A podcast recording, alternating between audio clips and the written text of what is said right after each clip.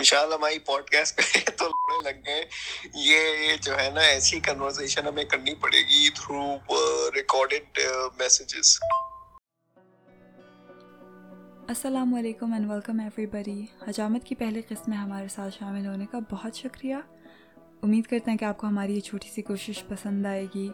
But before we proceed I am really sorry for the bad audio quality and if we do not deliver content that pleases you ہم کوشش کریں گے کہ اس کو مزید بہتر بنائیں۔ So hopefully you stay with us while we grow all together in this journey ب please have a look ever we have for you thank you for tuning and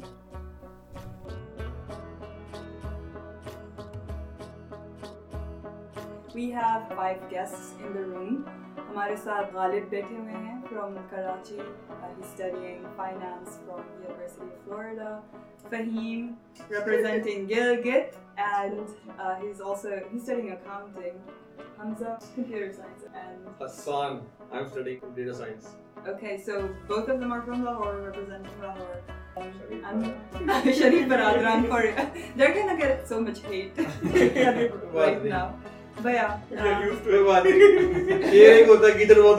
Oh! And we also have a special guest joining from New York, Zafar from Karachi. Do you feel like you represent Karachi or KPK more? Uh, probably uh, Karachi more, uh, but yeah, I, uh, I I'd like to think like I represent Pakistan more. So let's. Hey! Correct بات ہوئی ہے Yeah, he's uh he he's doing his PhD in the field of politics. I'm not gonna talk about the specifics. I don't feel like I remember.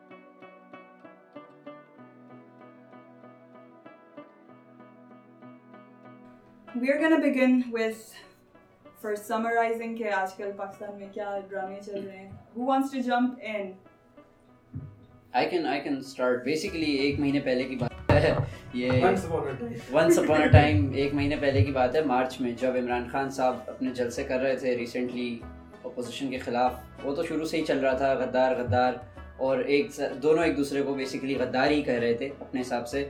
لیکن عمران خان صاحب نے ایک بڑی اہم بات کی وہ یہ کہ پہلے سب سے پہلے انہوں نے آئی تھنک سات مارچ کے جلسے کے اندر ایک اسٹیٹمنٹ دی دنیا کے سامنے وہ یہ کہ یورپین یونین نے ان سے کہا کہ رشیا کے خلاف آپ نے کوئی ایکشن کیوں نہیں لیا۔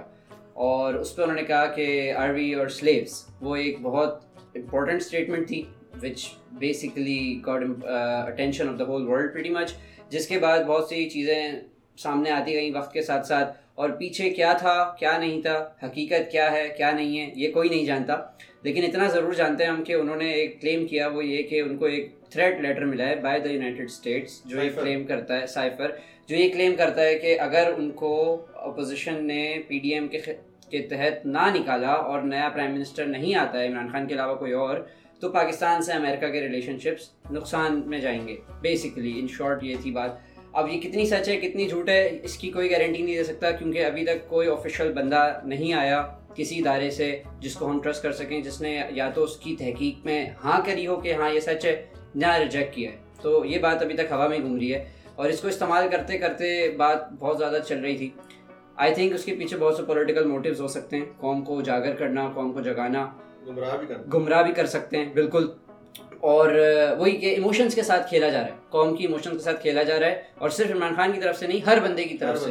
پوری پولیٹیکل پارٹیز جتنی بھی انوالو ہیں اور یہ کوئی نئی بات نہیں ہے پاکستان کی قوم کے لیے۔ یہ تو ہم شروع سے دیکھتے آ رہے ہیں۔ بس کچھ وقت ایسا آتا ہے جب جذبات بہت زیادہ ہو جاتے ہیں باتیں ہاتھ سے نکلنا شروع ہو جاتی ہیں۔ خیر، بات بڑھتے بڑھتے یہاں تک پہنچ گئی کہ آٹھ مارچ کو پی ڈی ایم سبمٹ کر دی گئی اپلیکیشن اور پھر یہ کلیم آیا کہ بھائی یہ تو امیریکن کانسپریسی ہے، کیونکہ سات مارچ کو ہمیں آلریڈی تین مارچ کو لیٹر آیا اور سات مارچ کو کال آئی باقاعدہ، جس پہ ہم نے بات کی۔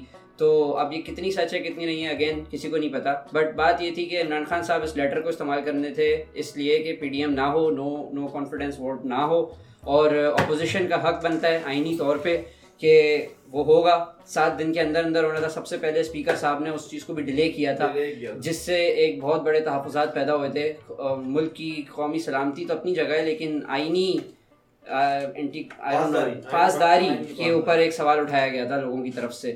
پھر اس کے بعد یہ ہوتا ہے کہ کسی طریقے سے پی ٹی آئی لمبی تمبی کر کے کھینچ کھینچ کے بڑا مذاق بنا رہا تھا پوری قوم انجوائے کر رہی تھی سرپرائز آ رہا ہے۔ یہ ایک بات بہت چلی سرپرائز آ رہا ہے جس کے اوپر لوگوں نے بہت مزہ بھی کیا۔ اور آدھے سے زیادہ لوگوں کو تو یہی اتنا فرق پڑتا تھا اس بات سے کہ بھائی میم مٹیریل مل رہا ہے۔ ہاں۔ اور یہ افسوس کی بات ہے کہ ہماری قوم کا جو آج یہ حال ہے مجھے افسوس کے ساتھ یہ کہنا پڑ رہا ہے کہ کوئی بھی حکمران اس کے پیچھے نہیں ہے ہم سب ذمہ دار خود ہیں۔ کیونکہ ہماری نہ تو ہمیں شعور ہے ان چیزوں کا نہ ہم ان چیزوں کو امپورٹنٹ سمجھتے ہیں نہ ان چیزوں کے اوپر بات کرتے ہیں۔ بس ایک بھیڑ بکریوں کی طرح چل رہا ہے ریوڑ اور سب چل رہے ہیں اس کے ساتھ ساتھ۔ بس یہی حال ہے۔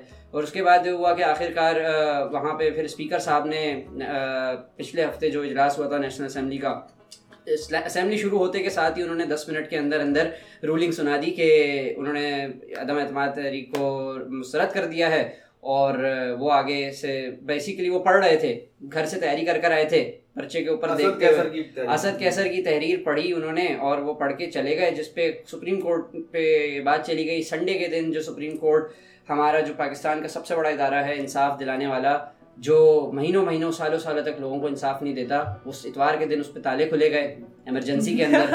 اور آنے کے بعد انہوں نے اس موضوع کے اوپر بات کی۔ جو بھی ہوا اور کہا یہ جا رہا ہے کہ بھائی اس لیٹر کو جو مین ایشو اٹھایا گیا تھا، جس کی بیسس پہ پی ڈی ایم کو مسترد کیا گیا تھا، وہ لیٹر آج تک نہ دکھایا گیا، نہ چیف جسٹس کو دکھایا گیا، نہ کسی اور کو۔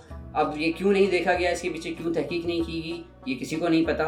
دکھائے گئے لیکن وہ لیٹر ایگزیکٹلی اس چیز اس چیز اس چیز پہ میں ایڈ کروں کہ لیٹر کی اتھینٹسٹی کی جو بات ہو رہی ہے سب سے پہلے پاکستان کی جو سب سے ہائی ایک اتھارٹی ہے نیشنل سیکیورٹی کمیٹی جو پاکستان کے نیوکلیئر ویپنز کو بھی اور ڈپلائمنٹ پہ بھی اس کے ساتھ کنسلٹیشن کی جاتی ہے اتنا ہائی لیول کا جس میں army chief naval chief air chief سارے پاکستان کی ہائیسٹ اتھارٹیز بیٹھتے ہیں۔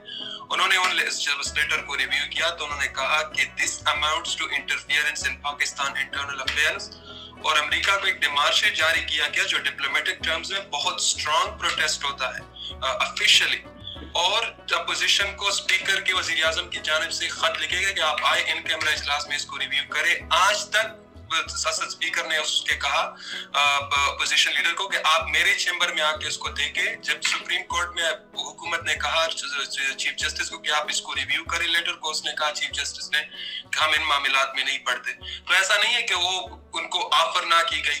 اور آج جب رات کے تقریباً ساڑھے بارہ بجے وزیر اعظم تیاری کر رہے تھے کہ اس لیٹر کا کچھ مخصوص حصہ صحافیوں کو دکھایا جائے تو اسی وقت قیدیوں کا ایک ٹرک باہر پارلیمنٹ ہاؤس کے سامنے کڑا کیا اگر رات کے بارہ بجے سپریم کورٹ کے دروازے کھولے گئے اور اس میں ظاہراً یہ تھریٹ کیا گیا کہ اگر یہ ایسی کوئی چیز ہوگی سپریم کورٹ کا کنٹمپ لگ جائے گا اور وہ لائک پاکستان میں جو سے اشارے دیے جاتے نا کہ او بس کسی کی گاڑی کہیں پہ کڑی ہو گئی تو آپ کو اشارہ مل جاتا ہے۔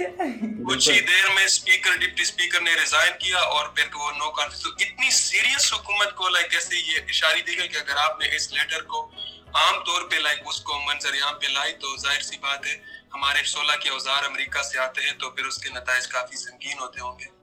بالکل میں آپ کی بات متفق ہوں اس چیز پر۔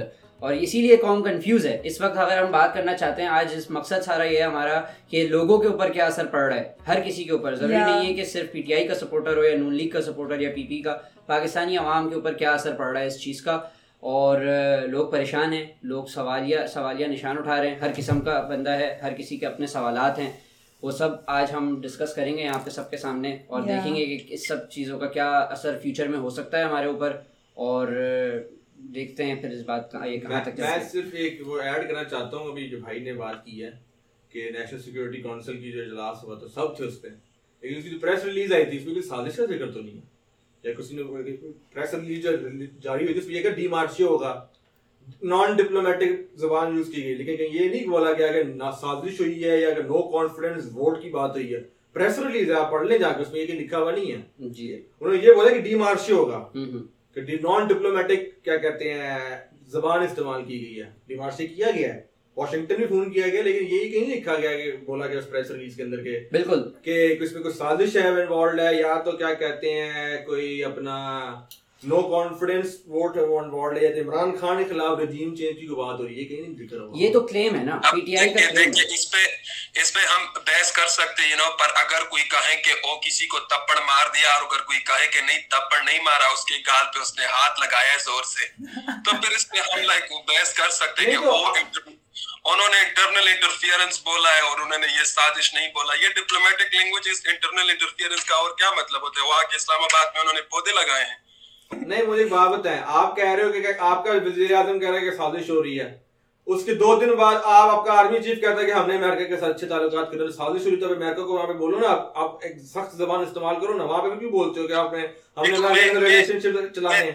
میں میں اس بات سے میں کہتا ہوں میں قطع نظر ہونا چاہتا ہوں کہ سازش ہوئی یا نہیں۔ ایکچولی میرے لیے یہ ایشو ہے ہی نہیں کہ لائک ہوئی نہیں۔ اور دیکھو یہ امریکہ اب تاریخ آپ کے دیکھ کر انیس سو ترپن میں انہوں نے کوئی اسی ہزار کا بجٹ رکھا تھا ایران میں ریجیم چینج گا وہ اس بندے نے بعد میں کتاب میں لکھا کہ کچھ سو ڈالر خرچ کر کے انہوں نے ایران میں ریجیم چینج کروا۔ یہ جو ٹرم بنانا ریپبلک آتا ہے یہ گواٹمالا نے ریجیم چینج کروائی کروائی تھی کیونکہ یہ یونائٹڈ اسٹیٹ کی سب سے بڑی جو فروٹ کمپنی تھی انہوں نے وہاں پہ بنانے وہ اگاتے تھے۔ تو گواٹمالا کو انہوں نے بنانا ریپبلک بنایا۔ وہاں سے یہ ٹرم آتا ہے۔ تو یہ آپ تاریخ میں دیکھیں نا سینکڑوں آپ کو دیکھیں میں امریکہ میں بیٹھا ہوں اس اس, اس ملک کے بڑے احسانات ہیں مجھ پہ۔